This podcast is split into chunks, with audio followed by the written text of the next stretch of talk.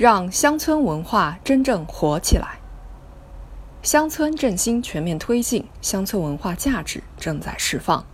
春来百花开，时下各地的油菜花节、梨花节等节庆活动如火如荼。不少人走进乡村田园，不光是图吃喝游玩，更愿意扭秧歌、听大戏、干农活，体会不一样的乡土生活。农村的传统习俗、传统文化越来越有吸引力。乡村承载乡愁，是许多人的心灵故乡。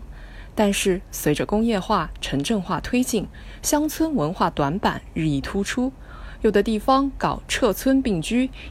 一个个村庄正在消失；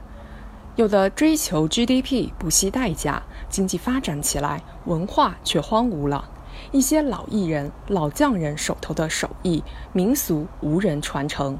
有的把乡村文化建设简单等同于文化墙，浮于表面，忽视对村民的文化培训和激发内生动力；有的村小楼建起来，环境美了，却没有富脑袋，歪风邪气长期存在，干群关系紧张，这样的乡风民风与美丽乡村格格不入。村庄是乡村文明的载体，实现乡村文化振兴，不能任由文化载体衰落凋敝。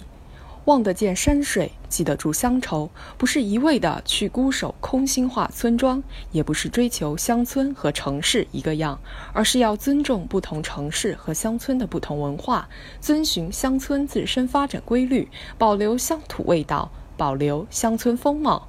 城市反哺农村，不是无度开发农村资源，而是要让透支的农村休养生息，留得住青山绿水，建设符合农村实际的美丽乡村，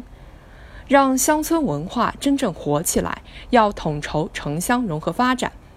当前首要任务是摸清家底，做好传统村落归纳梳理、登记造册等工作，采取行动进行创造性继承和保护，让真正有历史、有价值的东西留下来。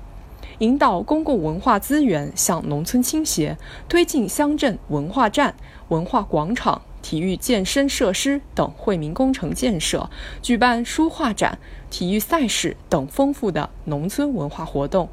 变文化下乡为文化在乡，让乡村文化真正活起来，要激发乡村内生动力。农民是农村的主人，培育文明乡风，要尊重农民的意愿。各地农村千差万别，乡村文化建设不能一个模式齐步走，要因地制宜，在开发中传承，从农民最关心的问题、农民最迫切的需求切入。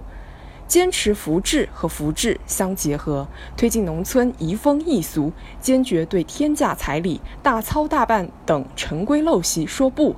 培育好乡风民约、家规家风等文化基因，开展文明户、好儿媳、好公婆等文明评比，传承和发扬传统文化美德，养成良好生活习惯。乡村文化是传统文化的家园，乡土人情、村规民约，延续乡土文化的根脉，要让他们真正活起来。